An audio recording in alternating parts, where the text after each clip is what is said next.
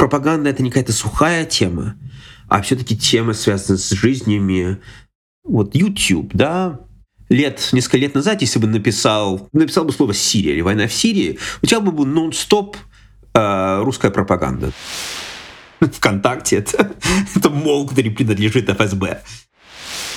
И мне очень важен и Андрюхович, и Жадан. А, мне кажется, они дали новый виток в развитии литературы. Все однаково. А говорили, ну, это нормально, всегда был плюрализм, всегда люди не соглашались, это нормально, это нормально. Вот они говорили нормально, нормально, нормально. И, конечно, все далеко не нормально. Вітаємо вас! Я Роман Гришин Грищук. І я Михайло Солдатенко. Це подкаст Світлі голови на радіо Сковорода, в якому разом з лідерами думок намагаємося зрозуміти наш час, причини нашого минулого та шляхи до прогресу в майбутньому. Добрий день! Ви слухаєте подкаст Світлі голови. Сьогодні наш гість Пітер Померанцев. Пітер є британський журналіст, письменник та телепродюсер старший науковий співробітник Інституту глобальних відносин Лондонської школи економіки та автор двох книг: Ніщо не є правдою і все можливо. І це не пропаганда. Ми сьогодні поговоримо про ринок ідей, інформаційні війни та ідентичність в інформаційний час. Пітер, вітаю вас. Hi guys, thank you for having me. Е, оскільки наш гість розмовляє англійською і російською мовами, ми будемо задавати питання українською мовою, а наш гість буде відповідати на них російською з метою того, щоб донести цю інформацію до всіх можливих слухачів, яка ця інформація може зацікавити. Перше питання звучить так. Ви е, є одним з кращих спеціалістів по інформаційних війнах у світі. Ваші книжки є бестселерами у світі. Книжка, яка вийшла в 2014 році, ніщо не є правдою, все можливо, побила будь-які, скажімо, е, зримі рекорди. Тобто вона стала е, бестселером на New York Times Review, Вона була рекомендована економістом та іншими популярними та менш популярними виданнями. Ваша остання книжка не менш не менший успіх заслужила у широкої публіки. І в мене питання перше такого загального характеру. Пітере, яким чином е, ви прийшли до цієї теми, як вона вас зацікавила, і що стало причиною того, що останні більше ніж десятиліття ви працюєте саме над темою інформаційної війни? Mm. Отличный вопрос. Um, я никогда не планировал заниматься этим, этим вопросом. Мое образование там литературное, потом в киношколе. И, в принципе, я только начал задавать себе вопросы про медийную сферу как поле такого э, исследования после того, как я, я жил в России и видел там новую такую интересную, страшную пропаганду, которая там вырабатывалась э, в 2000-х. Теперь уже весь мир про нее говорит, но уже было понятно, что, что что-то там бурлит. И новое. Ну и вот, а, значит, я, я, это, это началось с этого, и потом, после того, как я написал первую книжку про путинскую пропаганду, хотел понять, а происходит ли это во всем мире. В то же самое время уже видел очень похожие такие патологии в, в медии и в публичном дискурсе, в демократиях тоже, которые мне напоминали Россию. И потом я хотел понять, вот да, происходит ли это во всем мире, и есть ли что-то системное в этом, и, и есть что-то системное, что мы будем с этим делать. Ну вот, как-то в это, в это пришел. Сейчас пишу, кстати, третью книжку тоже про пропаганду. Ну, про Вторую мировую войну. Но потом, я думаю, что цикл закончится. И уже нужно будет немножко про другое. То, что я для себя понял а, за, это, за это время, это не 10 лет, все-таки там 5 лет я этим занимаюсь, наверное. А, это то, что в конце концов идешь назад к тем вопросам, которые мне всегда больше всего волновали, когда я занимался кино и литературой. В конце концов, пропаганда или та часть ее, которая меня волнует, связано с тем, ну, как люди себя понимают, как они себя описывают, как они могут обрести себя. Пропагандисты, если мы там начинаем движемся за рамки таких технических вопросов, стратегических вопросов, кстати, менее интересны, чем, чем сперва кажется, а именно в суть их работы, а они считают себя такими, ну, такими великими художниками, только мы их полотно. Они эм, э, занимаются тем, что они пытаются понять людей, э, влезть в язык людей, э, ну, потом проманипулировать людей. А художник занимается тем, что он э, тоже пытается понять людей, тоже пытается влезть в язык а, самопонимания и, и ну, пытается помочь людям задуматься и, и освободить их. Значит, в конце концов, после пяти лет я вернулся к тем же вопросам, про которые я думал, когда я там работал в кино или учился в, в киношколе или на литфаке. А, значит, все, все, все пришло кругом. А, и, и, наверное, это то, что меня волнует в этом вопросе. Зато, конечно, то, что сперва привлекает, это технические, технологические а, такие социологические изменения. Но в конце концов вернулся все равно в такие великую битву пропаганды и поэзии. Там все идет назад к, к, к Мандельштаму і Сталіну. Ми ми, ми вже з нетерпінням чекаємо на третю книжку, щоб її прочитати. Да. А у своїй другій книжці це не пропаганда, а іде дві паралельні лінії. Так, ваша особиста історія, особиста історія вашої сім'ї в 20 столітті, так, яка боролася е, з радянським режимом, ваш батько Ігор, якого водили на допити в КГБ, забороняли йому висловлювати свою точку зору. Оця от особистий елемент в історії. І також а, Сучасні часи, так е, щодо того, що відбувається в сучасному інформаційному просторі, як маніпулюють людьми в усіх а, е, куточках а, е, світу. І оці дві історії вони зливаються. І ця це минуле, так воно виглядає так, що воно допомагає розповісти і пояснити речі, які існують сьогодні. І для того, щоб нашим слухачам було більш зрозуміліше, можете коротко описати історію вашої сім'ї в 20 столітті. Я думаю, всім буде дуже цікаво. Да, конечно. Да, книжка в этом в этом смысле немножко экспериментальная. Это смесь семейного, семейного мемуара, а, воспоминаний семейных и в то же самое время такая журналистская и социологическая э, работа про современность. А это в этом, в принципе, книжка в этом плане, ну, она, она, она должна быть экспериментальной и такой а, интересной в этом плане.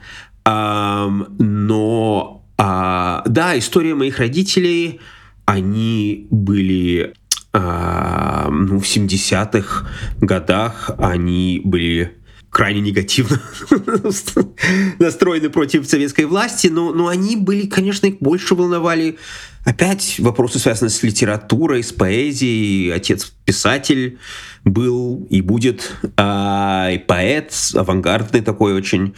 А, его волновали книги и литература, но потому что это все было под запретом, конечно, это очень быстро привело к таким политическим а, моментам, политическим позициям, но его арестовали за то, что он давал друзьям копии Набокова и Солженицына а, за распространение там нелегальных книг, за которые в 70-х угрожали серьезными сроками. Кажется, 5 в тюрьме, 2 в ссылке.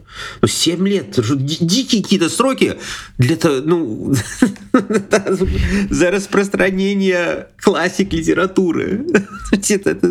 сложно вообще даже... Говорим эти слова, даже сложно все-таки придумать такую, такую систему, там где, там, где такие сроки стояли за книги. Но история моих родителей э, в книге, она начинается с его ареста в, в Одессе в э, 70-х. Он сам вырос в Черновцах, в это время жил в Киеве, мать моя из Киева. А, она идет, да, она идет через всю книгу, там не только их, их, их арест, тоже их потом иммиграция. И но эта история, конечно, она не совсем, это не, это, это, это, это не такие семейные откровения, она там в книжке для очень-очень конкретной цели. Э, через историю моих родителей, через их там разные э, приключения, я, ну, я создаю такую, такую э, микрокозум или метафору, я даже не знаю, наверное, метонимию э, тех принципов, демократического информационного пространства, которые ну, мы считали гарантами каких-то демократических ценностей 20 веке. И очень простые вещи. Борьба за свободу слова, борьба против цензуры, э, плюрализм, да, что будет много, много СМИ, а, и, и, и, и тоже какое-то такое свободное а, свободная такая идея свободного читателя, критика, который может самовыражаться, слушать джазы и так далее. А, ну вот, это были какие-то такие... Ну, было все понятно в «Холодной войне». Вот в тоталитарных диктатурах там цензура, там одно государственное СМИ, а в демократиях свобода слова и плюрализм. А в книжке я показываю, как вот, вот эти гаранты э, демократического информационного пространства, они, они уже больше не, не действуют.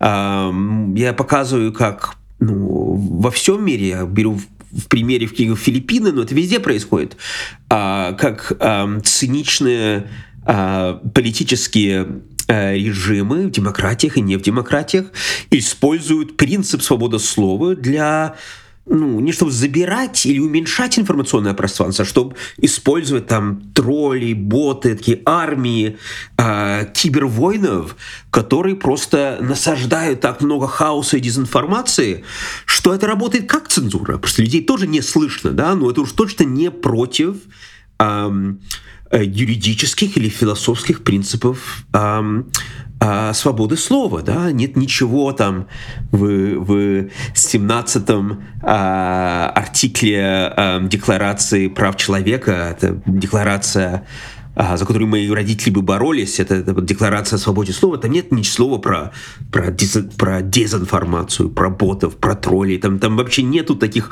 понятий, да, а там только право там давать информацию и получать информацию, и все.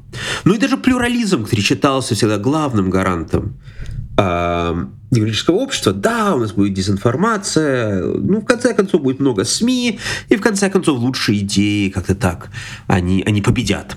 Но мы видим, как плюрализм уже перешел в такую жесткую экстремальную поляризацию, там, где даже в успешных демократиях, как Америка, люди живут просто в разных реальностях, и это ну, общее, общий дискурс, который нужен для демократии, он начинает он, он, он начинает буксировать, да, он начинает так, так э, распадаться. Ну вот.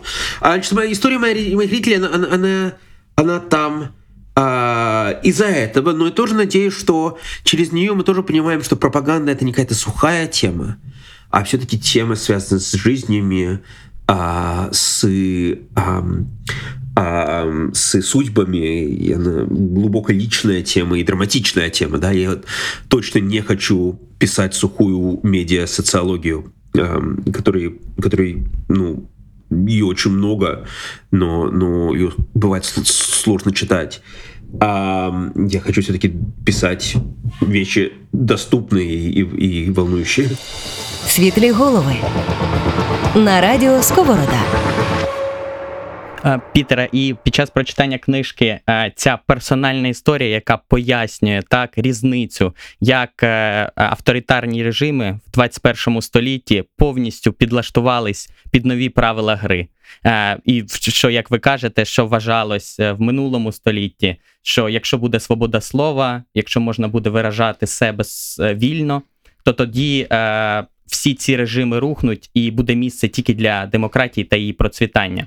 Е, і в цьому контексті ми б хотіли вас запитати, що в класичному розумінні, так е, лібераль... в ліберальному світогляді, е, ринок ідей, а також свобода слова. Вважалися такими е, базовими концепціями, так що у нас є ринок ідей, як Адам Сміт, да, там це аналогія, так невидима рука ринку, що найкращі ідеї перемагають, і свобода слова на цьому ринку вона як проти отрута, проти е, тупості, проти якихось посередніх ідей. Тобто завжди будуть перемагати найкращі ідеї, обґрунтованіші, логічніші.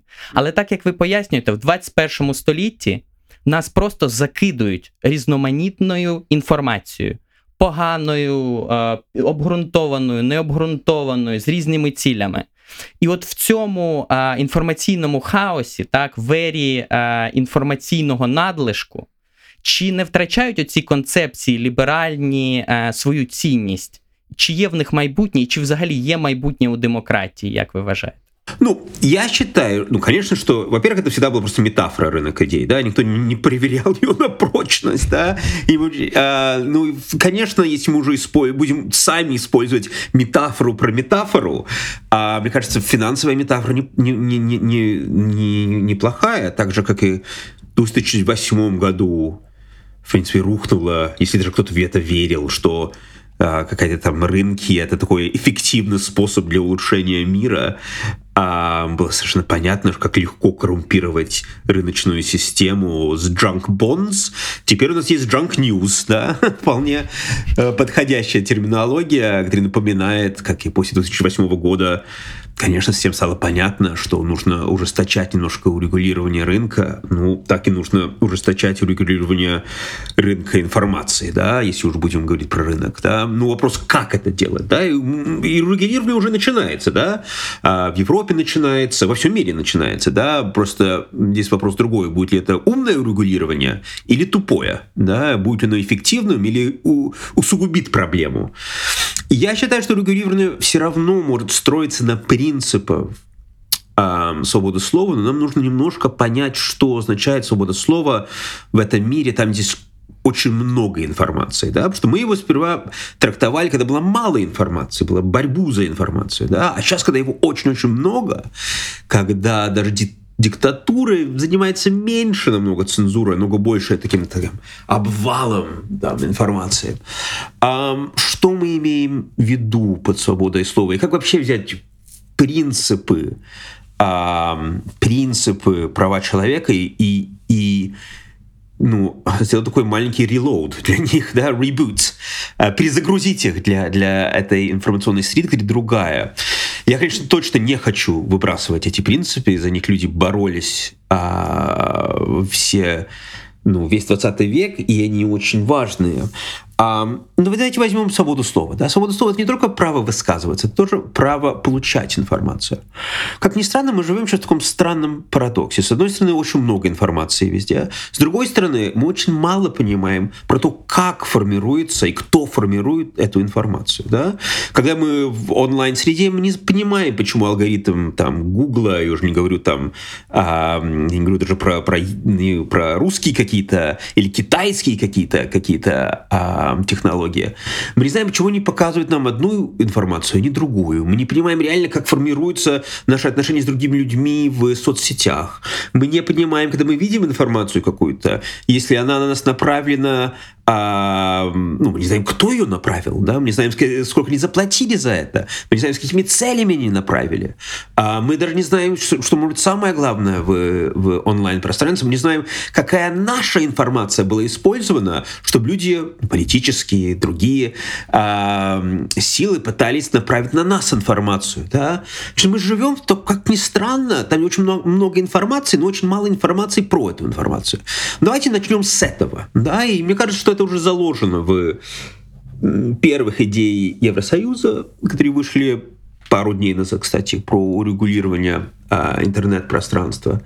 А, это давайте с этого начнем. Нам нужно, конечно, какой-то а, прозрачность вокруг алгоритмов, мы должны понимать, как они работают, почему они так работают, мы должны понимать, кто, за инфор... кто стоит за информацией, которую мы видим а, в онлайн-пространстве, мы должны понимать, а если мы видим какую-то политическую рекламу, посылают ли эти люди а, ту же самую рекламу моим соседям или другую, да, это же самое главное сейчас в, в политике, да, это такие месседжи разные для разных аудиторий.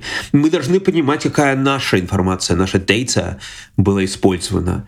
А, это первый шаг, да, но это все еще, мне кажется, в духе а, в духе права человека, такое право знать. Это даже немножко связано даже с consumer rights, да, это с, с правами потребителя, да, мы должны знать, что мы, что, что мы хаваем, да, но это, это самое-самое простое, это э, прозрачность, но она, она не политичная, да, не то, что там, там она левая или правая, мы просто хотим знать, да, когда люди Дональда Трампа кричали, что Google, ну, э, поисковая система Google повышает либеральную информацию и понижает консервативную информацию, это звучало как ну, как конспирология, ну, в принципе, мы не знаем, мы понятия не имеем. И мы не можем жить в мире, там, где наш общественный дискурс а, спрятан за какими-то непонятными а, занавесями частных компаний. А, ну и, конечно, это именно та прозрачность, которую Путин и Си Цзиньпинги не хотят. Они не хотят, чтобы их население понимало, как они манипулируют информацией в своей стране, как они обыгрывают алгоритмы, а, как они занимаются политтехнологиями в информационном пространстве. Им, конечно, будет очень далеко а, такой такой подход, если мы могли бы установить вот такие простые принципы прозрачности в демократиях, сразу было бы видно, чем отличается наш интернет от, от ихнего. А, кстати, сейчас он, он не выглядит особенно по-другому. Да? В Кита... Даже в китайском интернете есть, по сравнению с 20 веке, а, какой-то плюрализм, а в российском просто достаточно много плюрализма. Да? Ты с легкостью можешь теперь, не знаю, читать радио «Свободу» в интернете, если мы думаем про 20 век, когда люди должны были через глушку слушать на коротких волнах. Да? Там есть какой-то плюрализм по сравнению с 20 веком, но все равно это совершенно такая манипулированное пространство.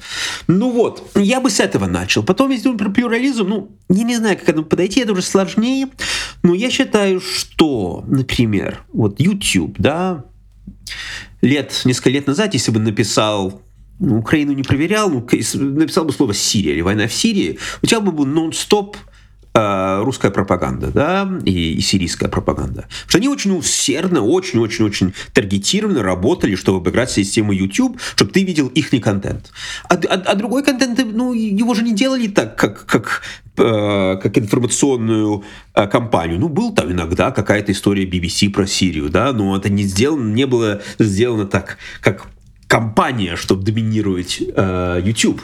Но я считаю, что если ты пишешь слово там «война в Сирии», YouTube должны, э, должны показывать тебе такой плюралистическую смесь информации. Может быть, даже в этой смеси есть место для русской пропаганды, это тоже часть нашего мира, но они должны, если есть русская пропаганда, поставить возле нее что-то, что ее критикуют, и должна быть смесь. Э, я бы хотел, чтобы алгоритмы были э, в сторону качества ин- информации тоже. Но мне кажется, это тоже мы здесь не уходим от принципа плюрализма. Да? Мы хотим по-настоящему плюрализм в наших алгоритмах. Ну вот, например, ну, по крайней мере, нужно начать этот разговор. Я не знаю, как легко будет дойти к социальному консенсусу, но, по крайней мере, вот, вот опять можно использовать принцип плюрализма, чтобы так продумать про алгоритмы. Ну вот, значит, конечно, не, есть более такие изощренные идеи. Философами говорили, я помню, с какими-то французскими философами говорили, говорят, ну вообще права человека всегда развивались, да, нужно, если нужно ли нам новое право за эм, твое право получить правду. Право на правду. Но это сложные уже вещи, философски говоря, конечно, да, кто будет, ну, кто будет решать, что за правда и так далее. Но есть еще такие более высоколобые, изощренные идеи, но они, конечно, все еще на стадии таких философских игр, я бы сказал, и никто серьезно кажется, этим не занимается. Но мне кажется, даже оставаясь при логике права человека, можно сделать большие шаги в, а, в улучшении нашей, нашего информационного информационной сферы. Давай, давайте будем использовать слово информационная сфера. У всех разные слова. Давай, mm-hmm. інфосфера, таке Добре, модне Пітер, слово, яке я слышу іноді. Пов'язане з цим питання, е, скажімо, є те, хто має це робити. Тому що, якщо ми говоримо про сьогоднішній стан, очевидно, що це не є тільки результатом того, що нові технології дозволили швидкому поширенню такої кількості інформації. Ще є інший елемент, і це елемент еліт у суспільстві. Мені здається, що е, зараз е, є така певна криза еліт. Загалом не тільки в Україні, але й у світі, там, де інституціям, які раніше відповідали за е, високий рівень і контенту, і е, регулювання, е, стояли інституції, яким довіряли. От ви даєте навіть приклад BBC е, у своїй книжці, яка була інституцією, яка подавала прозору, об'єктивну, вивірену інформацію. Сьогодні York Times уже не сприймають як таку інституцію, якій довіряють. Її сприймають більше як поляризовану інституцію.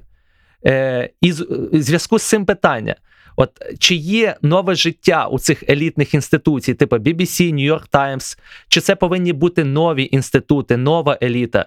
Яка повинна забезпечити нам оце право на правду, якщо ми вже до того йдемо, чи навіть просто право на е, розуміння, е, е, що ми споживаємо? В моей книге я начинаю с технологической части, потом перехожу к культурной. Даже не, не это, да, это кризис элит, а ну еще более это кризис таких идеологий, там, где факты были важны. Да, все-таки мне кажется, что факты важны в политическом дискурсе, когда есть какая-то идея будущего, которую ты пытаешься добиться, рационального будущего. Да?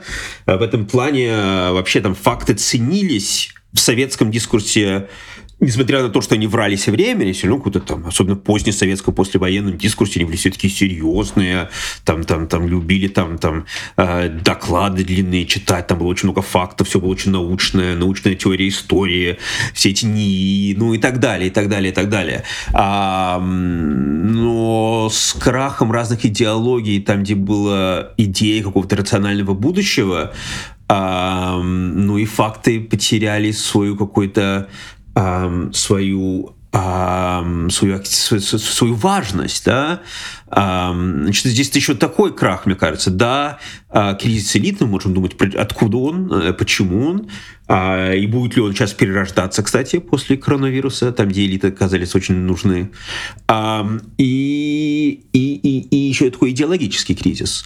Да, да, я согла- соглашаюсь, что это не просто, нельзя все валить на Цукерберга, хочется, но нельзя.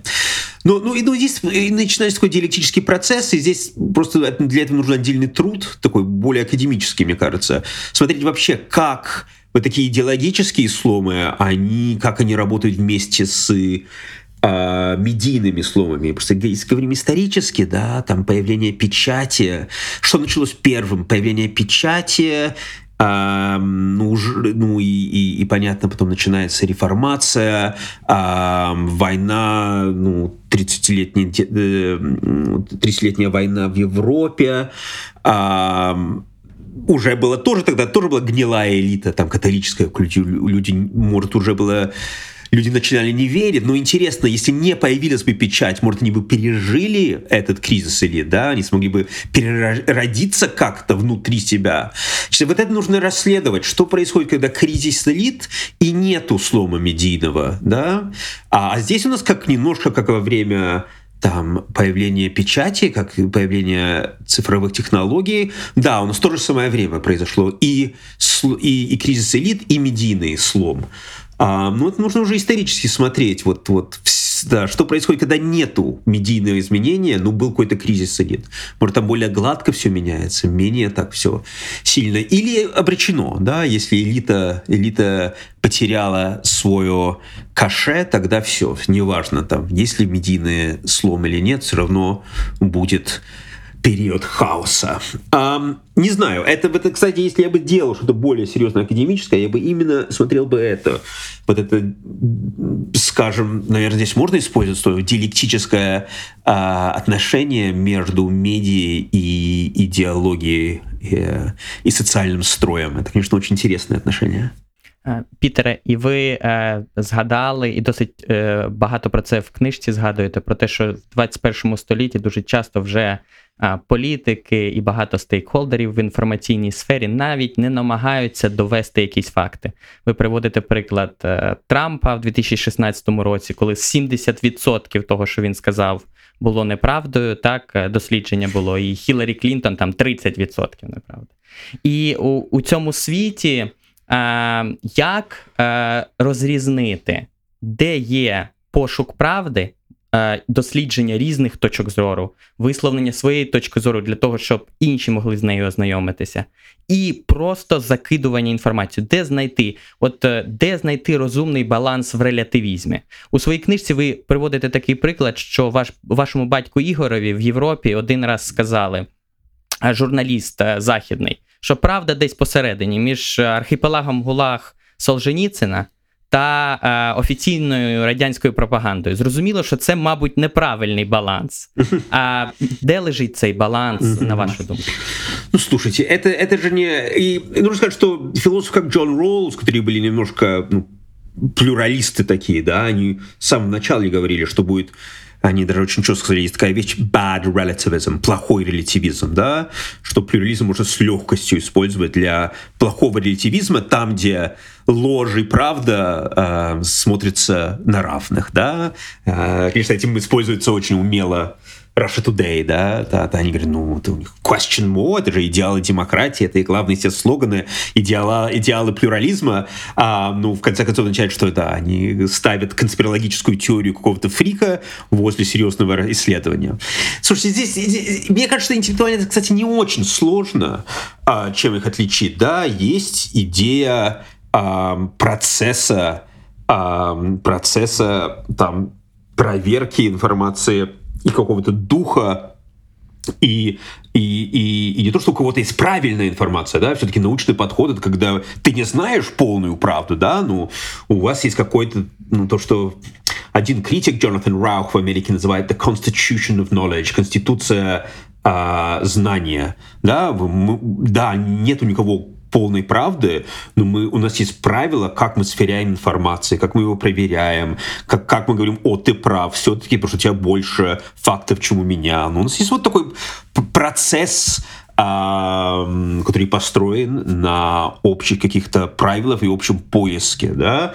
Конечно, мир там здесь кто-то говорит, я истина и все другое э, другое ложь, это тоже не очень, не очень хороший мир. Либеральная демократия, в принципе, это просто процесс там сверения, э, перепроверки и так далее.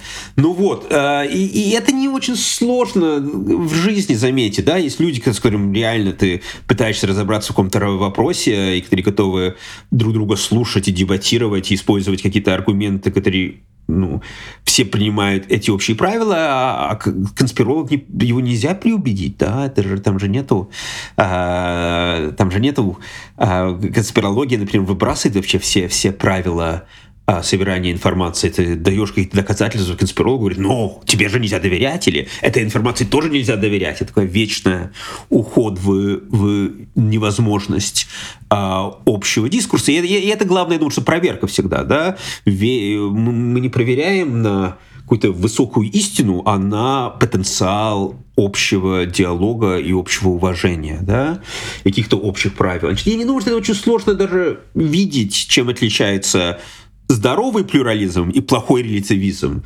Вопрос в другом, как вернуть людей, которые ушли из общего, ну, общепринятого э, дискурса э, демократического в что-то другое. И почему они ушли, и, и как, как их достать и, и как их привести. И долго это был такой вопрос теоретический, потом он стал политически очень важным, теперь он стал геополитически очень важным, потому что разные злые силы это ГИЛа до России используют вот это, это, это эти трещины в нашем общественном э, дискурсе. И это теперь стало, конечно, еще очень-очень рискованно для здоровья, потому что люди живут в каких-то там бабалах, конспирологии и дезинформации про вакцины, например. Это теперь нам огромный риск а, не просто такой, не просто политический, не просто геополитический, а просто риск для нашего общего здоровья. А, по крайней мере, чем повышается градус, да, потому что каждая эта вещь повышает градус, а, чем больше серьезных людей обращают на это хоть внимание. Теперь мы хоть пришли к моменту, там, где мы хоть понимаем проблему, потому что очень долго, очень долго многие элиты, кстати, а говорили, ну вот нормально, всегда был плюрализм, всегда люди не соглашались, это нормально, это нормально, вот они говорили нормально, нормально, нормально, и, конечно, все далеко не нормально. Это хоть, по крайней мере, есть сдвиг. Да, есть сдвиг. А есть сдвиг среди людей, которые создают законы, есть сдвиг среди людей, которые поддерживают научные исследования или поддерживают гражданское общество. Раньше есть какой-то сдвиг, но это, конечно, не означает, что мы еще поняли, что делать. Ну, по крайней мере, все уже соглашаются, что нужно что-то делать. Это уже лучше, чем 4 года назад, когда я часто слышал, а, или 5 лет назад, или 6 лет назад, когда я начал сперва про это писать, когда мне говорили, ну, что, нормально, всегда была дезинформация, ничего нового здесь нету. Нет, что новое появилось. Світлі голови Подкаст про перемоги здорового глузду на радіо Сковорода. Але от саме оцей пошук істини, який е, інтерес до правди, до знаходження новизни, той, що характеризує ліберальну демократію, він якраз і знищується оцею інформаційною війною і людьми, які зацікавлені, скажімо, отравити і ліберальний режим. І поставити його під сумнів. Мені здається, що у вашій книжці одна з ключових думок це те, що ці авторитарні режими, популісти, вони не намагаються переконати е, в чомусь інших людей. Точніше, вони це роблять, але це другорядна задача. А перша задача це зробити так, щоб люди взагалі нікому не довіряли і нічому не довіряли. Е, Іншими словами, е, коли людина проста, середньостатистична, ну це не те, щоб еліта, вона стикається з інформацією там, де це брехня і це брехня, а це правда. Але чи справді це правда? Вона вже дезорганізована, дезорієнтована у цьому світі, і вона перестає вірити будь-чому. Я правильно розумію оцю тезу того, що переслідують оці авторитарні і популістичні режими? Е, чи в них є більш прагматичне бачення? Це не так, як довіра, як абстракція, як просто перемогти у виборах чи е, отримати якісь інші переваги від політичного режиму?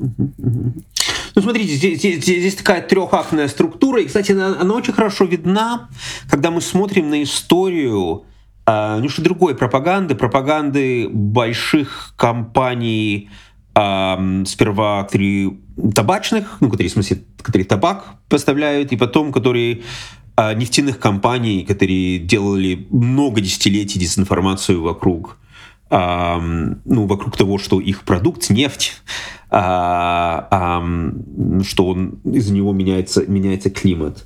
А, это просто хороший пример, потому что там мы видим динамику очень точную. Мне кажется, динамика такая.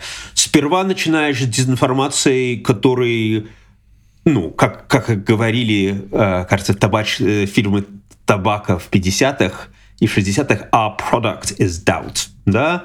Наша цель, наш продукт это, это, это doubt, да? чтобы люди ни, ни во что не верили. Значит, они, они просто делали очень много альтернативной информации или дезинформации про то, что эм, эм, не обязательно люди получат рак от курения, они могут получить рак от других вещей. Вообще мы не знаем полную правду, ну и так далее, и так далее. Ну и то же самое с глобальным эм, потеплением. Сперва это, да, сперва людей бросаешь в такую ситуацию, там, где они не понимают, да, где правда, где неправда, там, где они э, ничему не доверяют. Это первый шаг. Ну, ну после этого начинается следующий шаг. А, потому что когда люди не понимают, как ориентироваться, ориентироваться в мире, все, что э, остается им как ориентир, это, это ну, идентичность, да, политическая идентичность а, в самом общем Э, смысле этого, э, этого слова, да, э, и, и это очень интересно, как, например, и борьба с курением, ну, конечно, потом борьба больших нефтяных компаний против науки вокруг глобального потепления, это стало такой, это стало маркером твоей идентичности, да, если ты республиканец в Америке, ты против этого, потому что это против, это ихняя наука, а не наша наука, да, а, ну, вот это очень хороший пример. Вот сперва такое непонимание, а, такое, такое конфуз, потому что так много вокруг дезинформации, невозможно найти правду. И тогда все, что дает, остается, это мы русские, с нами Босх. Да, и так далее. Значит, это, это, там два шага, да. С, э, сперва а, чтобы людей просто опустились их рациональные и критические руки, и, и, и потом только остается идентичность. И то, что интересно с этой идентичностью, а, как она используется в современном политическом мире, да, она же такая импровизированная. Мы видели на глазах, как создавалась идея путинского большинства в 2000-х, да? Придумалась новая идея русского народа вокруг идеи путинского большинства. И политтехнологи, как Глеб Павловский открыто про это рассказывает. Да? Им нужно было взять этот хаос э, общества и полное непонимание, что происходит в мире в 90-х, э, и из этого формировать такую идентичность. И мне сказал, я помню, один, кажется, испанский политехнолог, но работает в Южной Америке, он говорит, что сейчас нет идеологии, есть одна задача у политехнолога — это создать политическую идентичность, да? создать какую-то идею «мы», эм, для, для очень таких целей, очень прагматических целей вокруг выборов чаще всего. Ну вот, так моя книжка идет по этому, по, этой, по, по этому пути, да, мы начинаем смотреть сперва, как разные технологии бросают людей в, э, в такое эпистемологическое отчаяние, а потом уже начинается работу над э, формированием очень современных политических, э, политических идентичностей. Е, Пітера, і ви згадали Росію Путіна, і дуже багато хто, і в тому числі в Сполучених Штатах в Європі, вважає, що Росія є лідером, так е, найбільш потужною державою в інформаційних війнах. І е, майбутній державний секретар Сполучених Штатів в адміністрації Байдена Ентоні Блінкен е, зазначив таку цікаву думку, що Росія розуміє, що вона вже не така потужна, як під час холодної війни Радянський Союз, і що вона не може собі дозволити прямого протистояння збройного з НАТО. А тому вона застосовує асиметричні тактики, так, гібридні війни, і частиною цього є інформаційна війна. І що інформаційна війна полягає в тому, щоб довести, що усюди є неправда. А подивіться, демократичний режим, американці, європейці, все однаково, правди немає. Вам треба сильний лідер. І у нас насправді демократія не така вже й погана а, і не набагато гірша, ніж а, в Сполучених Штатах. І Росія е, шляхом інформаційної війни вона показувала це в Україні в 2014 році. Так, відверта. Е, е, Кампанія щодо перекручування фактів, і так, коли цей же Антоні Блінкен казав, що Путін на прямому дзвінку з Обамою казав, що нас в Криму немає. А потім 2015 рік ви вже згадали про іммігрантів в Сирії е, і взагалі сирійський конфлікт, багато пропаганди від Росії. Потім 2016 рік дуже е, втручання в американські вибори, а, армії тролів і так далі. Радянський Союз він е, ну почав такі інформаційні війни ще в 80-х, так коли була запущена конспірологічна теорія, теорія змову про те, що е, е, СПІД було створено американськими вченими, щоб зменшити кількість чорношкірих, так і грати на оцій расовій напруженості в Сполучених Штатах. Але от Росія зараз розвинулась в цьому відношенні, і ви про, жили і працювали в Росії на телебаченні, і першу свою книжку написали про Росію. Як Росії це вдалося, так чи дійсно вони такі успішні, і чому вони застосовують от такі от засоби?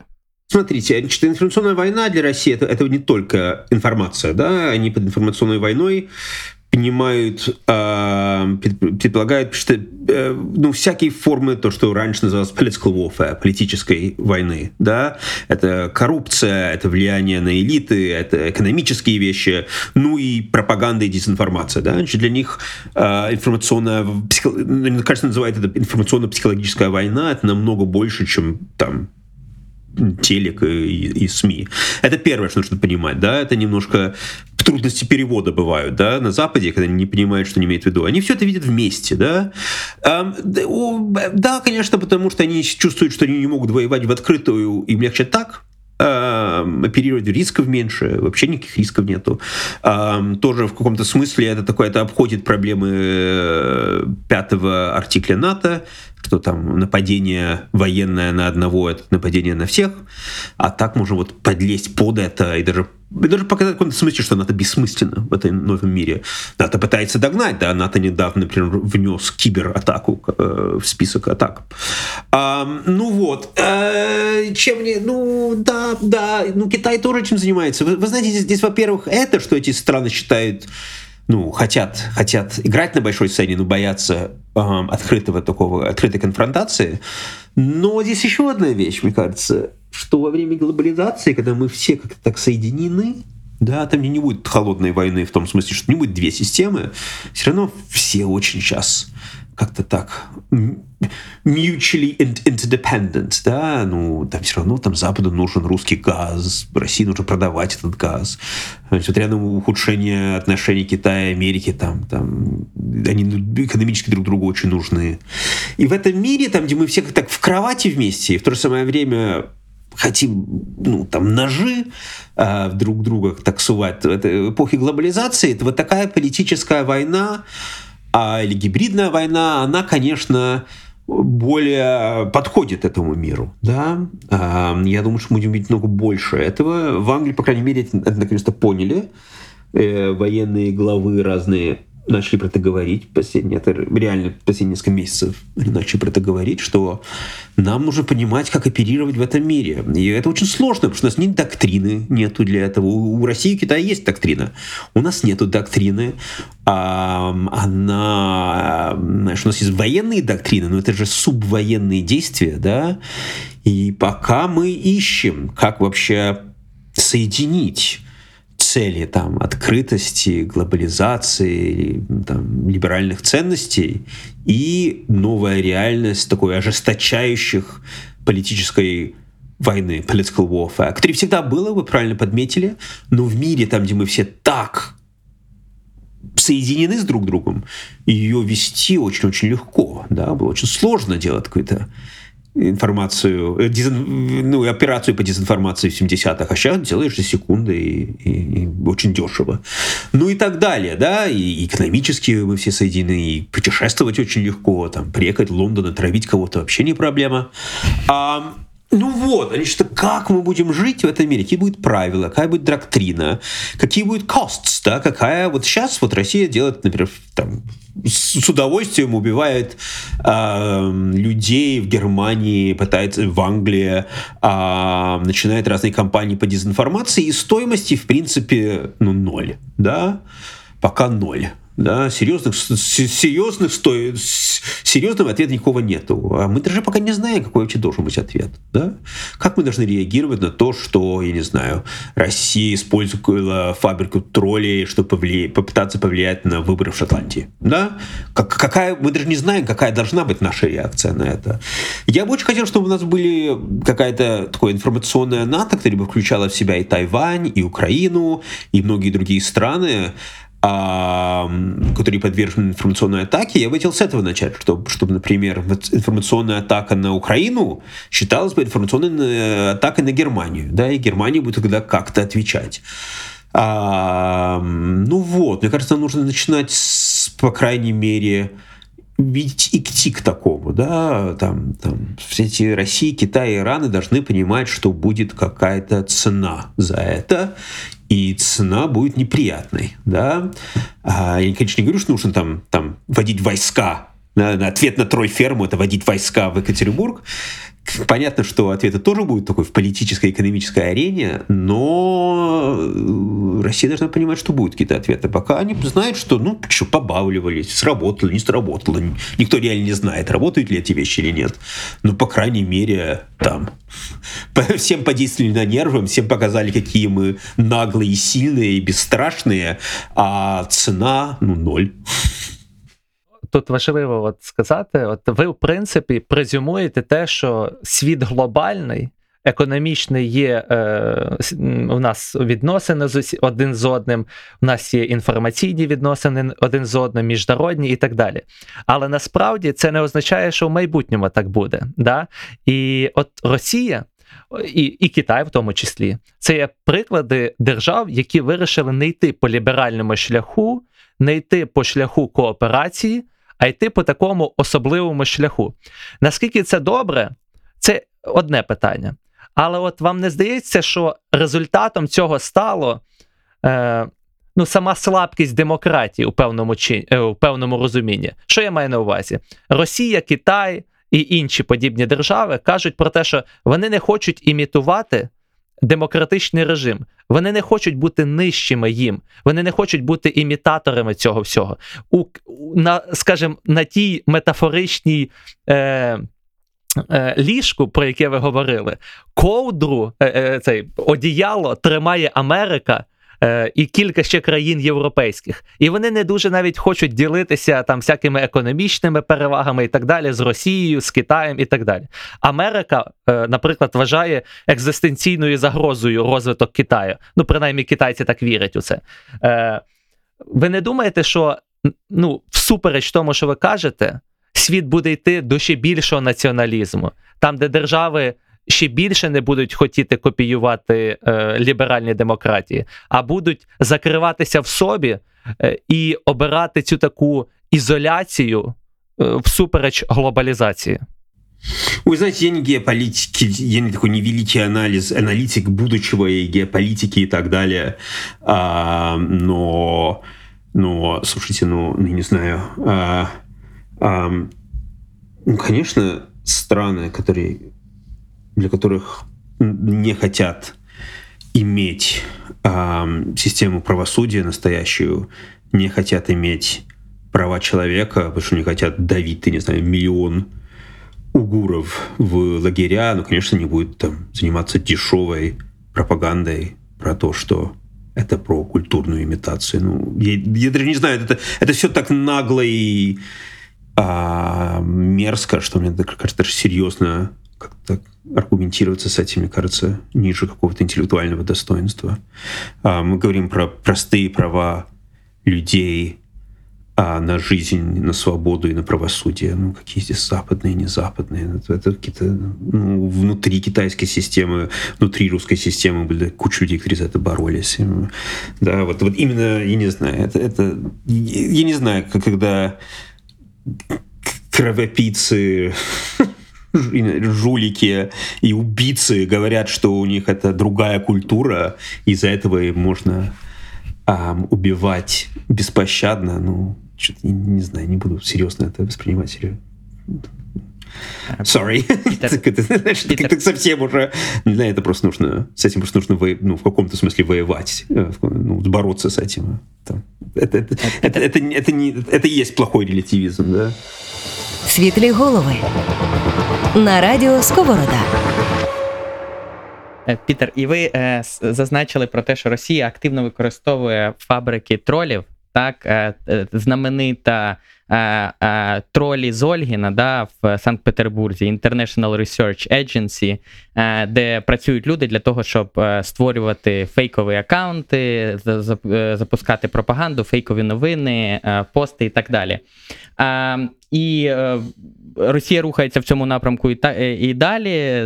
Були новини про те, що вони вже і аутсорсять фабрики тролів з Гани для того, щоб е, робити фейкові акаунти і зібрання Black Lives Matter в Сполучених Штатах. Могли б ви нашим слухачам детальніше розказати про ці фабрики тролів? Бо ви в книжці дуже цікаву історію.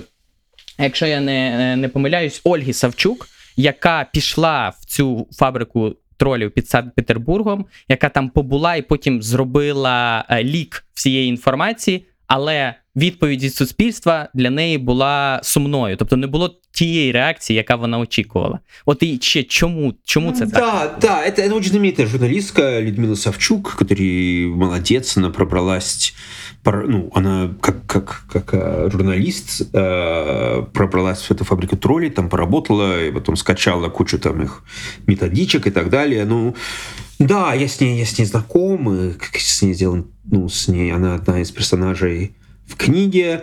А, ее расследование, я думаю, очень уже все давно знают, кто интересуется этим вопросом. Но вот мне волновал то, что было после этого, да, потому что я ее встречал на разных конференциях, там, где она рассказывала миру, общественности про это. И, и конечно, она была поражена э, слабостью реакции, во-первых, внутри России, там где говорили, ну да, да, есть такие фабрики, это нормально, мы живем в таком мире, там где фабрики троллей. Ну и тоже на Западе, там, где никто не хотел принимать какие-то жесткие меры против них. Она хотела, чтобы, ну, чтобы, ну, чтобы были какие-то санкции против людей, которые там работают. И, конечно, особенно в Америке, там, где все-таки свобода слова очень высоко ценится, там идея, что ты будешь какие-то юридические вещи принимать против дезинформации, ну, просто не входит в юридический язык э, Америки. А, ну вот. И и в этом, конечно, проблема. У меня в книжке я показываю фабрики троллей в Филиппинах, э, рассказываю еще про многие разные страны, потому что какая-то вариация есть почти во всех странах теперь, да? Или от пиар-компаний таких не, не транспарентных, непрозрачных, да, которые, э, которые делаются ну, там, там по официальным контрактам с пиарщиками, вплоть до таких, я не знаю, кибервойнов в, в Турции или Венесуэле, которые там, там, или, может, даже не всегда им платят напрямую, да, они это делают, потому что от лояльности к власти или чтобы получить какие-то другие э, шансы для продвижения личного за, за их работу. Ну вот, проблема в том, что ну, наша система социальных, ну, интернета и социальных медиа, она, а, она с легкостью позволяет такое поведение. Даже если официально Твиттер и Фейсбук говорят, нет, нет, мы люди должны быть настоящими в интернете, реально ничего не делают, чтобы этого добиваться, да. И, и, и, и тоже нет никакого э, никакого, опять нет никакой цены. Ну, поймали тебя, что, что ты организовал там тролль-армию, да, ну, блин, закрой эти аккаунты, ты новые сделаешь, вообще не проблема, да. Никакой цены нету, и, конечно, в юриспруденции пока нет никакой цены. Я, я вообще считаю, что такое поведение, и у, нужно сказать, у технологических компаний неплохое для этого определение – um, coordinated inauthentic behavior, координированное неаутентичное поведение, да, массовое такое, массовое uh, массовое неаутентичное поведение, я считаю, что должно быть нелегальным. И что должно быть за это какое-то настоящее, настоящее наказание, а не просто вот закрыли твой твиттер-аккаунт. А если мы говорим глубже, Конечно, нам нужно вернуться к идее в интернете, которая раньше была, что один человек — это один голос. Да? Я, не, я за анонимность, я за право на анонимность, особенно там в Беларуси или где-то, если ты не анонимен в интернете, у тебя будут большие проблемы. Не, речь идет не об этом, речь идет о создании системы, и сейчас многие одаренные люди, которые понимают интернет лучше меня, пытаются придумать, как это сделать, там, где все-таки у тебя будет стабильная идентичность, да, ты можешь придумать псевдоним или даже несколько псевдонимов, да, для разной активности, но все равно, когда ты видишь что-то в интернете, за этим будет стоять настоящий человек. Да, и будет, мы вернемся к идее все-таки, что в интернете там one man, one voice, да, не one man, one vote, но one man, one voice. И тогда мы о чем можем говорить про какую-то общественную нормальный общественный дискурс в интернете, да, пока ты мы не понимаем, это один человек, или это миллион аккаунтов, которые создал один человек, чтобы разыграть какую-то кампанию, у, у нас будет интернет продолжаться быть как такой странный такой, такой не, не настоящее отражение общественного дискурса, да, а таким, ну, тот, ну, не знаю, как называются вот эти зеркала в, в цирке, да, или, или не знаю, вот, такие distorted, distorted funhouse mirrors, да, там, где кажется, что там, да, миллионы э, людей поддерживают Black Lives Matter, тоже хотят привести коммунизм в страну, да. Реально этих людей, наверное, не, не очень много, да, но русские боты залезли и начали притворяться, что они вот эти Black Lives Matter, которые еще и хотят другое что-то поменять. Я это говорю как плохой пример, но просто будем жить в таком полном и э, искаженной реальности онлайн-сфере. Здесь нужно, конечно, другое регулирование, чтобы такое, такая, такая активность была запрещенной, чтобы за это ну, была какая-то цена у людей, которые ее делают, и у и у компаний, если у них делают на их платформах. Ну и тоже, конечно, мы должны, если мы реально хотим, чтобы интернет стал тем который мы хотели, чтобы он был, да, такое, такое, это же изначально должна была быть такая, ну, такой, такой новый, новая вершина общественного дискурса, да, там, где продвигаются новые идеи, как общество мы разговариваем друг с другом, да, это должно было быть пик а, демократического дискурса, а вместо этого это стало таким полным, полной, полной кашей. Ну, конечно, нужно двигаться к тому, чтобы были стабильные идентичности в онлайне. Вопрос, кто, кто, будет, кто будет давать эти идентичности, да? А в Эстонии есть процесс, там, где, в принципе, ты, это, в принципе, государство делает, да? У тебя есть очень много прав, да, и государство не может все про тебя знать, но, в принципе, они дают этот паспорт, да? А есть другие, ну, это может, возможно, в Эстонии, но, конечно, это будет чревато очень авторитарным последствиям в других странах значит, нужно придумать форму стабильной идентичности, которая не связана, которая не государство дает, а ты обретаешь, потому что у тебя там кучу доверенных связей. Там у тебя там, не знаю, у тебя есть driver's license, у тебя есть какой-то диплом, ну, собирается много-много вещей про тебя, чтобы понятно было, что ты настоящий человек, а, и это все как фор- начинает формировать твою стабильную идентичность.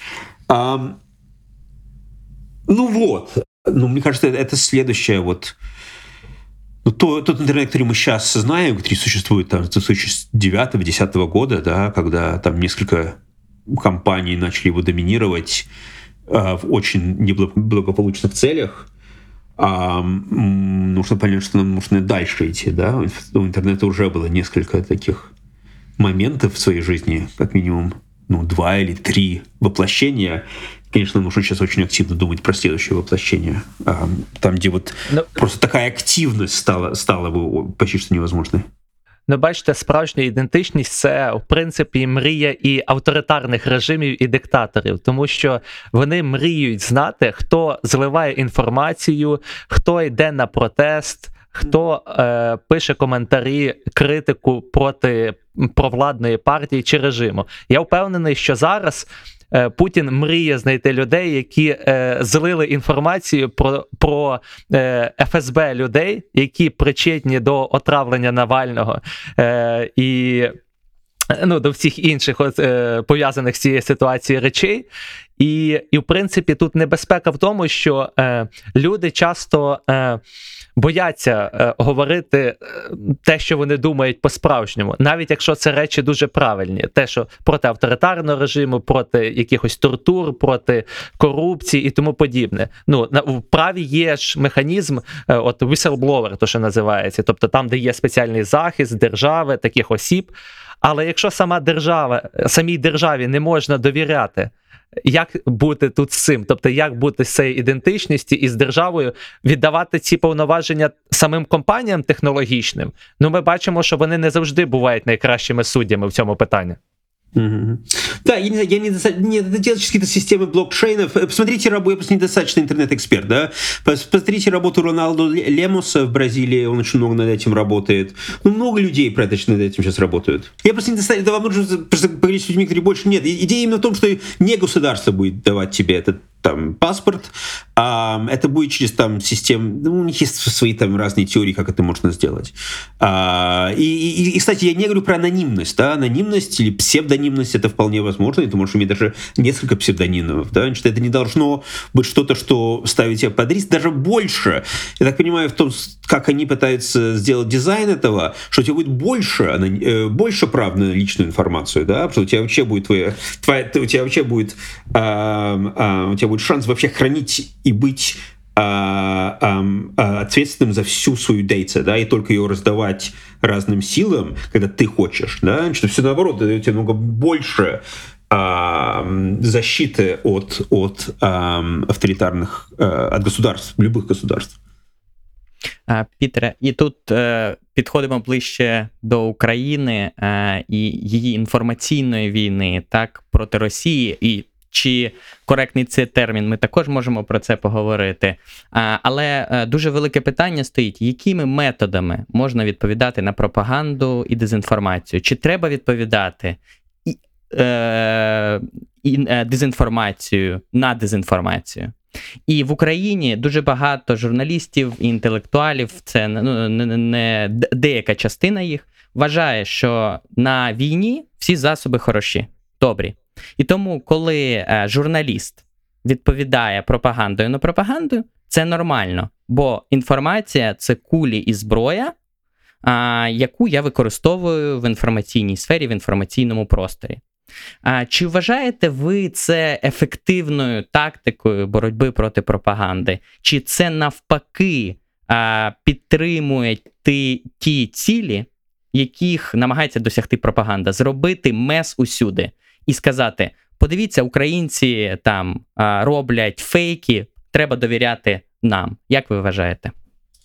Ой, ну, ну это, вы знаете, это же странная очень война. Да, конечно, если ты пытаешься взять город, я не знаю, во время военных действий, конечно, ты вполне вправе использовать дезинформацию, чтобы законфузить твоего противника, да. Часто это, кстати, будет означать, что будет меньше крови, да. Возьмем, там, не знаю, троянский конь, самая старая операция по дезинформации.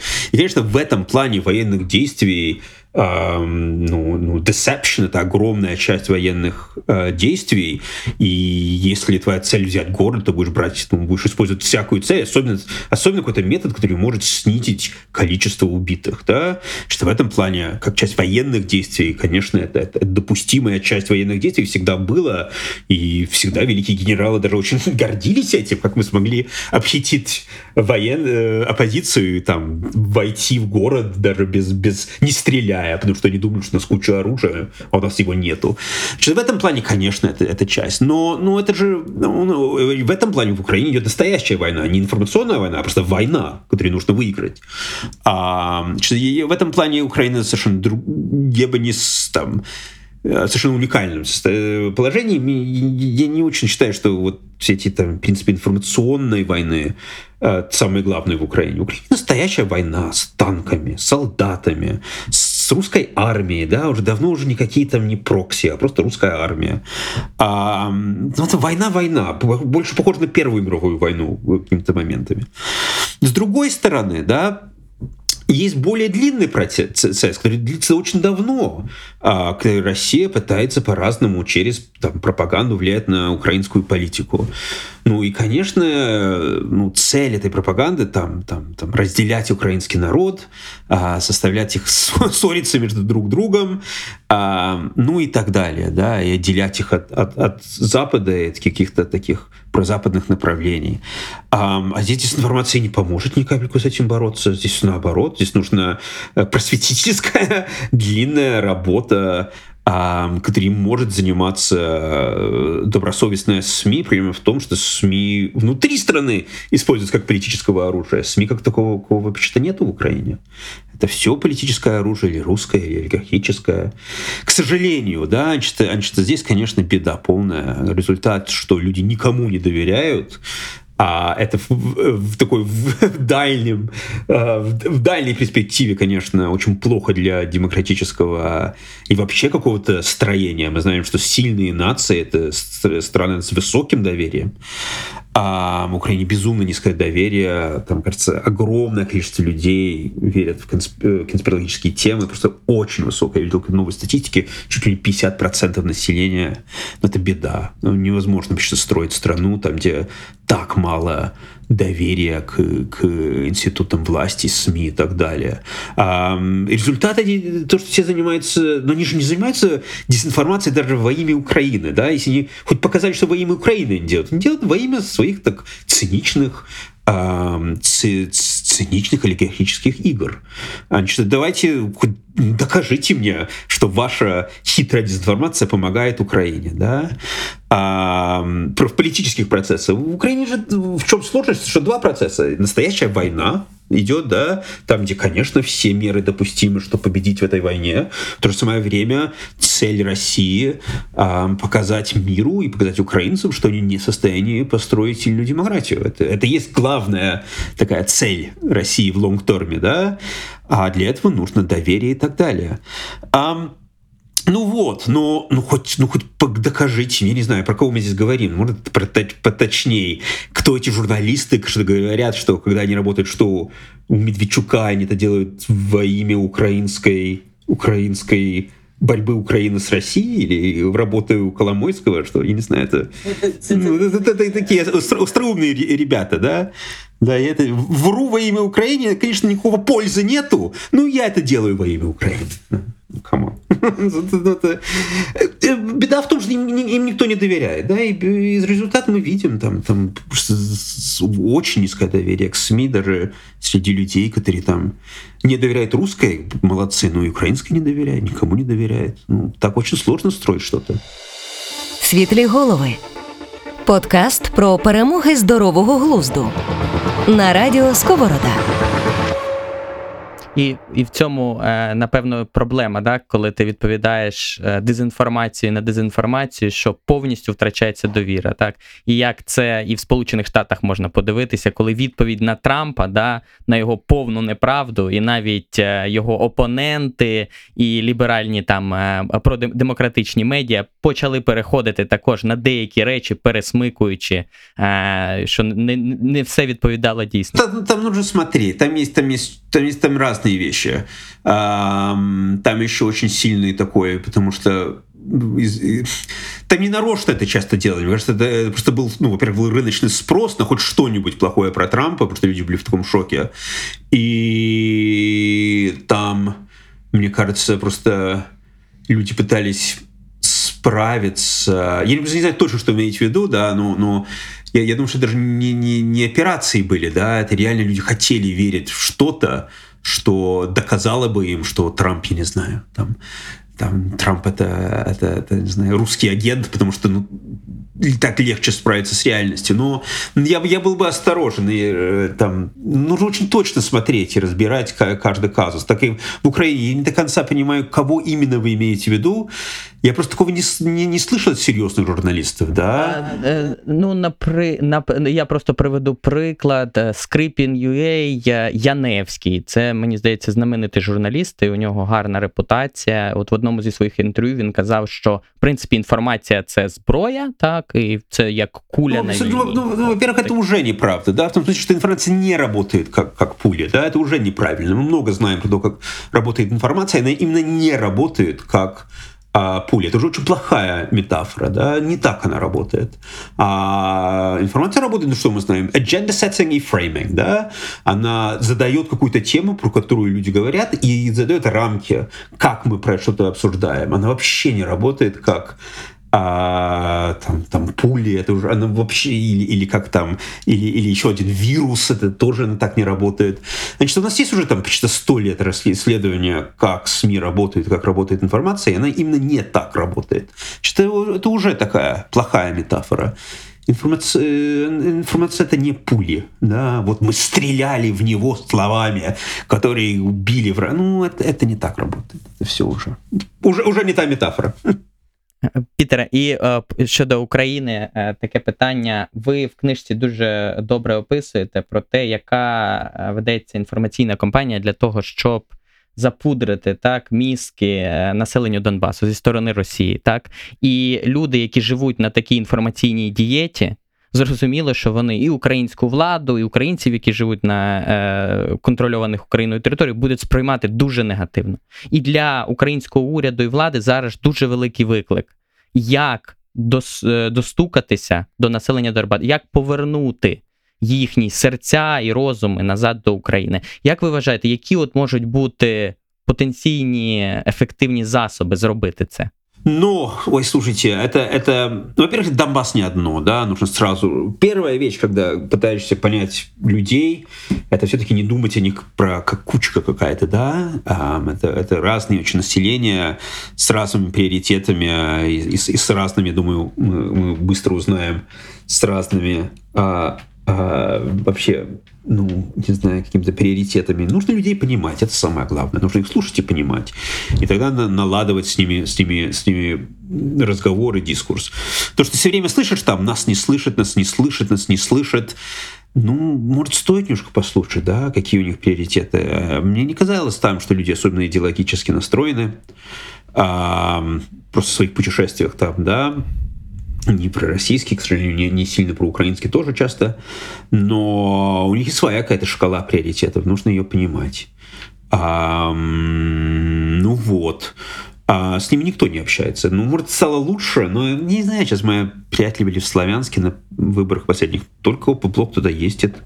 Никто другой туда не ездит, никто их не слушает. Ну вот эти люди их слушают, какие-то деньги еще дают. Ну вот они за них голосуют, да.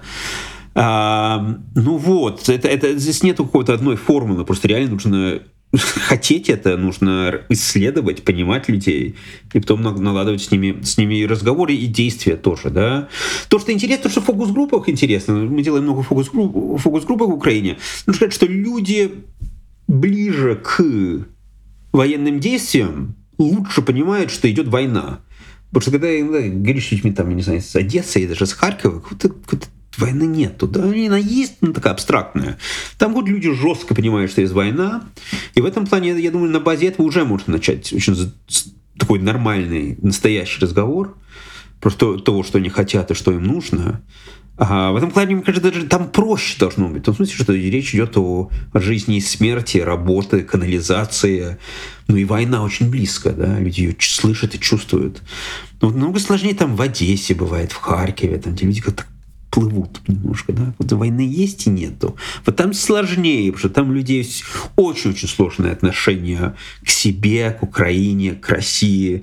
Даже если многие, конечно, даже все, я бы даже сказал, открыто считают, что, что Россия агрессор, это не означает, что они... И даже если не все хотят, чтобы Украина была как Германия, все равно у них бывает очень сложное отношение к, к э, ну, к стране, в которой они живут.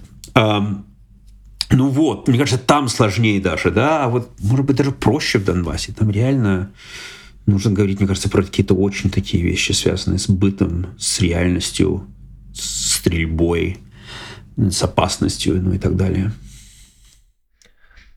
Ви знаєте, це все частина одного, по суті, питання, да, це є ідентичність.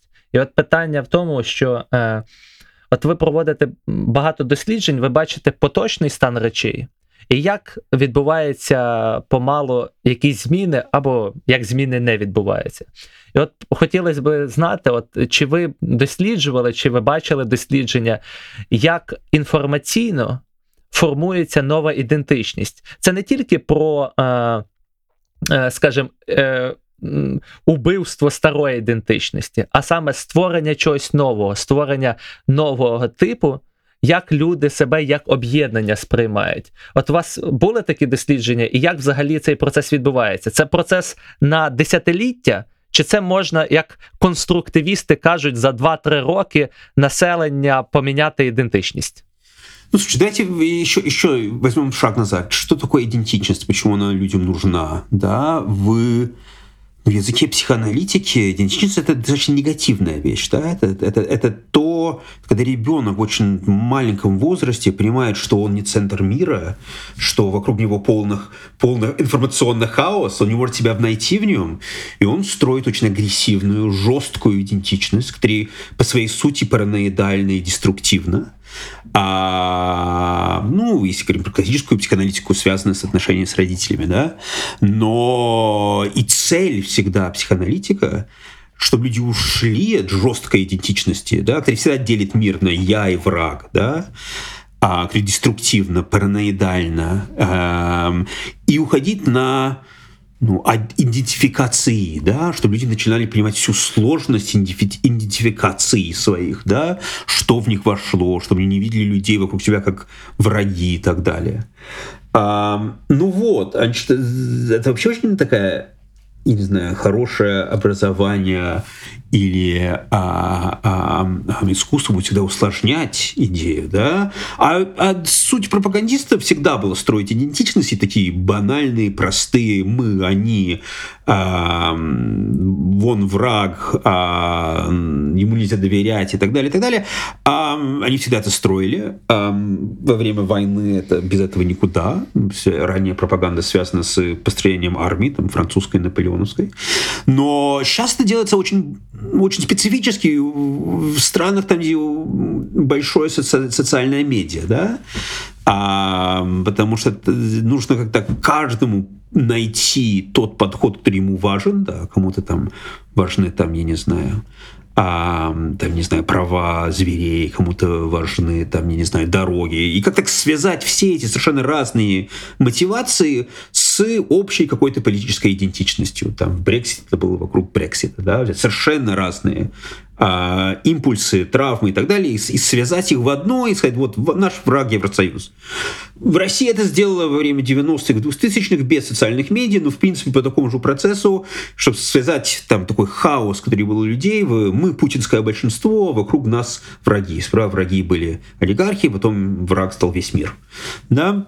А, ну вот, и ну, организация «Наши» э, этого Путин-Юган, которые создали Сурковы и Павловский. Но это, это и есть суть. Ну, это просто такая шутка про такую политику идентичности. Да? Есть наши, есть они. Да? Вот.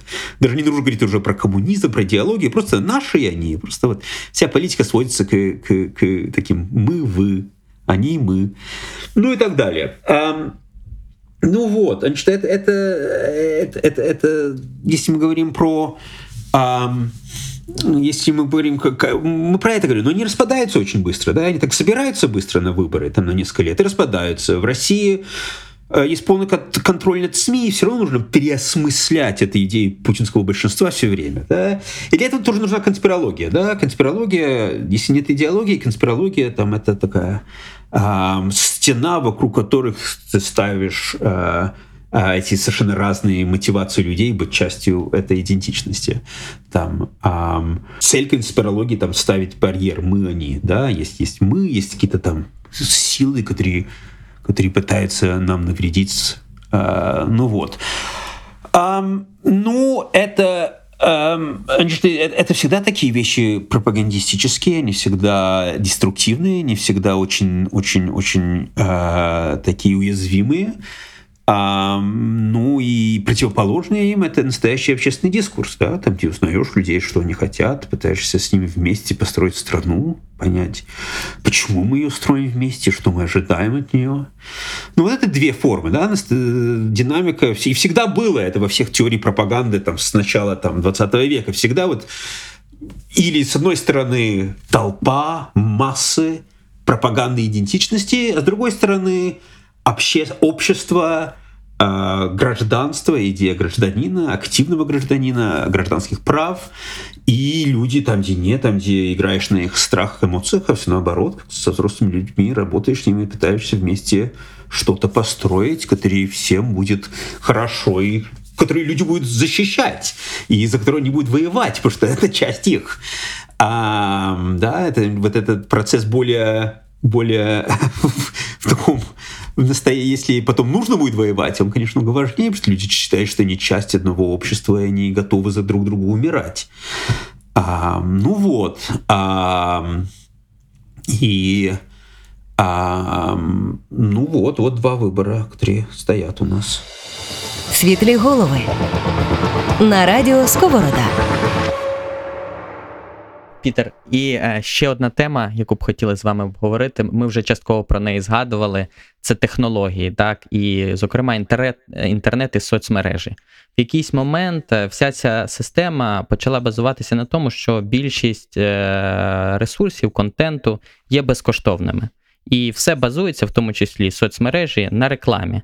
Що в свою чергу є такі, такою гонкою, так, за нашою увагою, так щоб спіймати нашу увагу, запропонувати інформацію, яка може бути найбільш корисною для нас, і для того е, корисною в сенсі для того, що ми потім будемо діяти і щось купувати. І це е, використовується не тільки для цього, для того, щоб е, якась людина побачила в е, е, нужний момент, е, щоб купити Toyota Corolla, так, але й для того, щоб їй підкидувались конспірологічні теорії. І от складається таке відчуття, що людство до кінця не розуміє, воно віддає перевагу, що безкоштовність, комфорт, доступність, але водночас.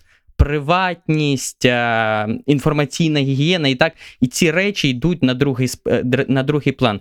Не вважаєте ви, що все ж таки оця система інтернету колись має бути е, переглянута? Щоб ми відійшли від тому, коли більшість базується на тому, що це за допомогою реклами відбувається. Нам нужно, конечно, строить другие интернет-пространства, которые не построены на коммерческих принципах таких. А, я думаю, что Facebook совершенно великолепен для там котиков или там семейных фотографий, не знаю, что еще, да. Но для политического дискурса он не очень здоровая, не очень здоровая платформа. Именно из-за этой логики, да, там логика совершенно не построена, чтобы максимизировать хороший политический дискурс. Она сделано, чтобы максимально вообще такая мечта Геббельса всегда была, да, Геббельс писал, что его мечта проникнуть в подсознание людей и просто бить по этому подсознанию. Ну вот, вот Facebook, в принципе, он так себя и позиционирует. Мы, мы сможем там, в, мы сможем узнать все подсознание людей и продать это рекламодателям и пропагандистам. Ну, такой анти, даже по своей сути все в Фейсбуке, да, построено как анти-общественный дискурс, да, вплоть до всей логики лайков, шеров, которые это не, это не лайки, шеры связаны опять с такие, такой самым низкими инстинктами толпы, да, мой, не мой, да, потом эти, эти пальцы, да, вот этот лайк, не лайк, да, вот эти, это, ну, это прямо из, из, из, из римского колесея, да, должен ли умереть гладиатор или нет. Ну, это вся такая логика, которая противоречит всем идеалам общественного дискурса. Да не только демократического, да возьмите хоть, не знаю, Талмуд, неважно, и в китайской традиции есть, что такое общественный дискурс, да, что такое дебаты, а что такое толпа со своими криками, орами, ненавистями.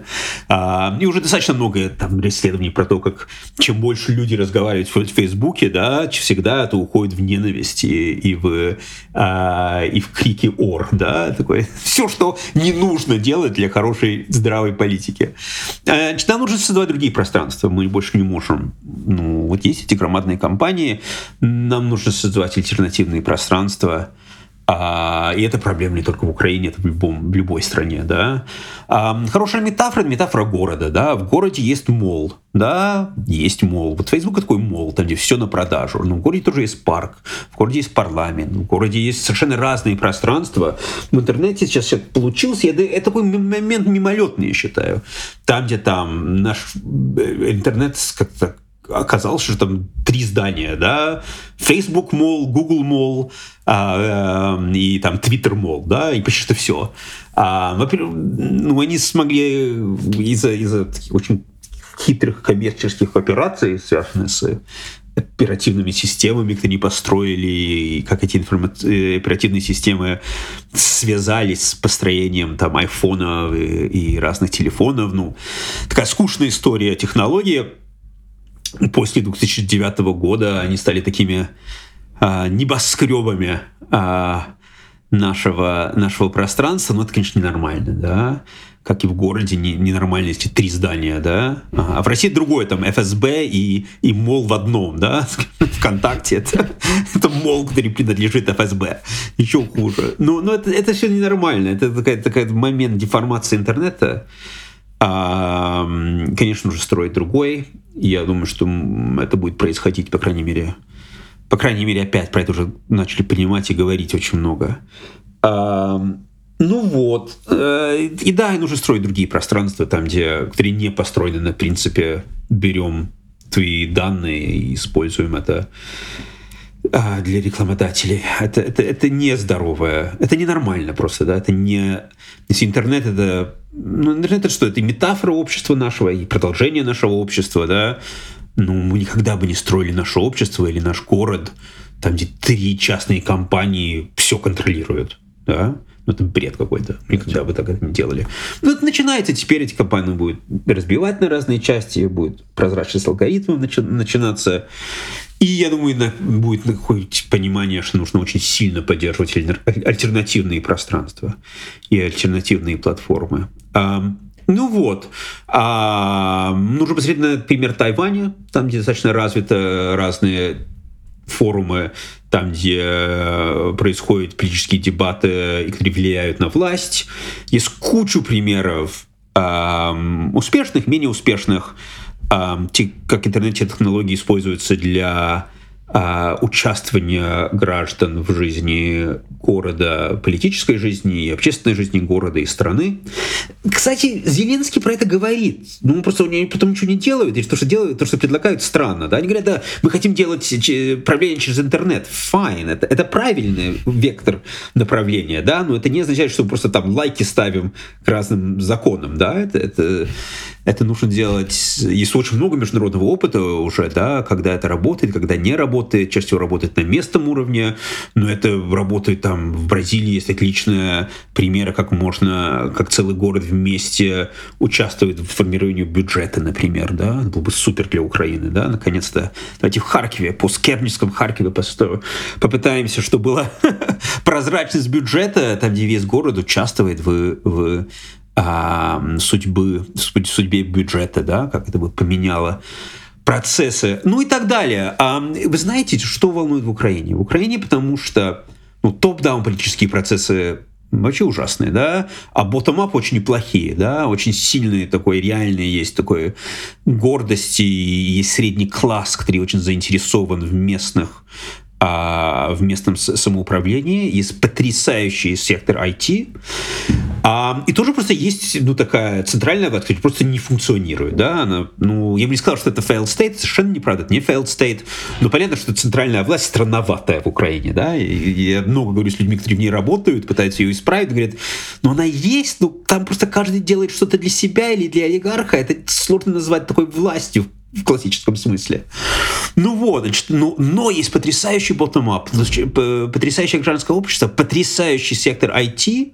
Вообще думаю, что в Украине, потому что это экзистенциальный кризис для Украины, да, для Америки это не экзистенциальный кризис еще, да, для Англии не еще, просто все работает власть, выборы работают, да, там, эм, плохо работают, но работают, но в Украине это экзистенциально. Почему? Может, Украина должна стать вообще такой мировой платформой для развития um, online participatory democracy. Ну вот, конечно, ну это будет означать вообще другие платформы, там здесь Facebook и Twitter вообще ни при чем, да, вообще здесь не, не, никому не помогают. Um, я не знаю, в Украине должен быть вообще такой, такие потрясающие айтишники, такая реальная, есть доверие к гражданскому обществу, да, есть люди кому-то доверяют, есть чего начать. И теперь ну, большая доля само, ну, самоуправления на местах, не знаю. Я думаю, что вот 2, 3, 4 примера по стране, как это могло бы работать, так могло бы вдохновить другие части страны. А, ну вот, значит, я не знаю, я, я такой оптимист очень сильный, просто потому что я, я не в Украине, мне легче быть оптимистом. А, просто, ну, когда смотришь с, с издали, да, когда приезжаешь раз в 6 месяцев, видишь так много прогресса, а, я знаю, что, что всегда такое настроение такое пессимистическое, такое почти такое а, в Украине, и все всегда отчаиваются, потому что ну, коррупция не меняется и так далее. Ну, вообще развитие общества потрясающее, а в, в конце концов смогли воевать, смогли бороться с кровавой, агрессивной а, Россией. А, значит, я вижу кучу позитива и кучу потенциала, ну, может, может, так легко, я сижу в Лондоне. ну, по, крайней мере, мне кажется, Украина реально могла быть таким, таким авангардом этих процессов. Е, по-перше, дякую за цю підтримку по е, по україно-оптимізму. От е, ми, в принципі, абсолютно поділяємо цю точку зору. І на кінець буквально три коротких питання, які стосуються от саме вас персонально і от того, як організований ваш ваш процес і що ви читаєте. Перше, це е, ви написали два бестселера, дві чудових книжки, які ми просто проковтнули у ну, за кілька днів. І хотілося б спитати, як організований цей процес письма у вас? І Ви робите спочатку пошук інформації, далі пишете. Ви спочатку е, шукаєте, е, пишете і шукаєте одночасно. Е, що вас надихає під час письма? От просто як ця рутина письменницького труду організована? Вы знаете, не знаю, интересно ли это кому-то, знаете, но, но мой бэкграунд в кино и в телевидении, да, я там научился строить свою работу. Значит, у меня процесс очень похож на телевизионный или киношный. И для меня сперва понять, нужно понять, о чем это, что это. Потом я делаю структуру очень подробную. Это не сработало в прошлой книге, мне нужно было менять в середине все. А, ну, потому что прошлую книжку я, не, я только понял, о чем она достаточно поздно, да, ну, в принципе, я пытаюсь, если говорю про эссе какое-то я пишу, или сейчас новую книжку делаю, или первую книжку, или следующие книжки, хочу делать, у меня строят, просто потому что я прошел цех кино и телевидения, что я строю очень-очень, сперва идея, потому что там не дают бюджеты, пока ты не все не продумал, да, я самый длинный процесс, это понять, о чем книга, реально о чем. Не там, о, там понятный сюжет, это, это самое простое, да, вот о чем это, да, в таком там шекспировском да, смысле, да, о чем, что это. А, и на этом уходит много лет, часто, да, это, вот это вот это самое сложное, да, what's your big idea, о чем эта книжка, а все другое потом процесс, все другое потом, потом я строю трехактную структуру всегда, я очень жестко к этому придерживаюсь, а потом я разбиваю на части, на главы, каждая глава должна движется в следующую главу, даже если людям, люди не должны это замечать, они должны это чувствовать, но это, это просто как то, что ищет, и учат в киношколе, и то, что учат э, телевидению. Это очень хорошая дисциплина, потому что, просто потому что там не дают бюджет, пока ты все не продумал. Да, пока ты все не прописал, никто тебе не даст эти там, там миллион, или 30, или 40, или 400 тысяч. Это другие бюджеты, да? А, а, а в книжках меньше бюджета. Они что, я, я знаю, что другие писатели совершенно по-другому делают. Они просто идут по инстинкту, плывут, ищут. Там. Я, я совершенно этому, этого уважаю. Я просто, ну, не знаю, у меня кроме литературной работы есть и университетская работа. Я много делаю работы в Джонс Хопкинсе, в Лунской школе экономики. Плюс какая-то журналистская работа, плюс еще какая-то, ну, график очень-очень-очень забитый. А, значит, мне и я могу там, не знаю, давайте скажем, в три часа в день работать над книжкой, да, максимум. Я, и это время должно быть очень-очень-очень жестко продумано. Ну, это, это, это личный мой подход. Мне Че, че, мне потом очень часто говорят, ой, твои книжки очень похожи на кино, это потому что они построены как кино. Я просто другого процесса не знаю. Если я бы вырос в, в газетах, я бы совершенно по-другому подходил к этому, да. А, ну, у меня вот такой очень-очень как ни странно, для человека, который не очень дисциплинированный, э, в этом у меня очень такой структурный, дотошный подход, очень много whiteboardов, очень много э, схем, все построено, как будто я снимаю кино, а, но я просто пишу. Ну вот. Но то последняя книжка была сложнее, потому что у меня была схема, она не сработала, потому что я не знал, о чем книга, да, и вот я начал и не знал, о чем она.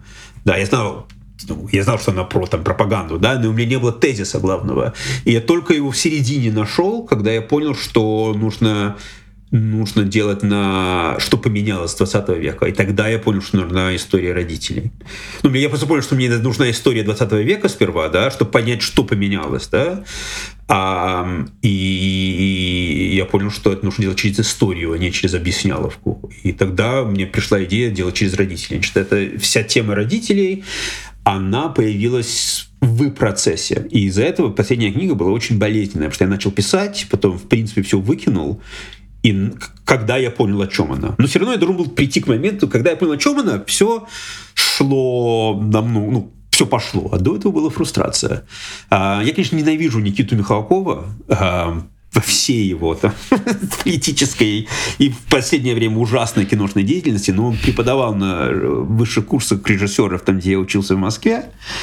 И я два года там учился, когда я жил в России. И, и одну вещь он нам сказал, он просто лекцию читал. А, я, был, я не был в его мастерской, я был в мастерской у, у великолепного мотыля, который делал «Белое солнце пустыни».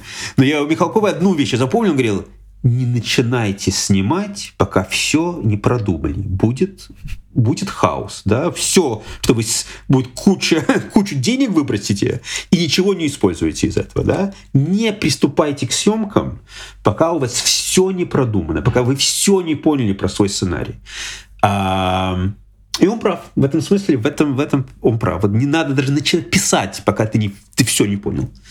А, Ну, это, это мой процес. Бувають процеси совершенно другі. А, Можете назвати трьох людей і три книжки, які найбільше на вас інтелектуально попливали. Я розумію, що це такий процес е, синтезування знань, да? але от просто тих трьох е, три книжки, три е, людини, е, на яких би ви хотіли нашим слухачам звернути увагу. Можливо, їм на них це теж впливне. Слушай, я, я, я серьезно говорю, что я считаю, что украинская литература нынешняя очень важна, но, может быть, ваши слушатели уже знают ее, да, что я, я, для меня очень важен и Андрюхович, и Жадан. А, мне кажется, они дали такой новый а, они дали новый, а, мне кажется, они дали новый виток а, в развитии а, литературы.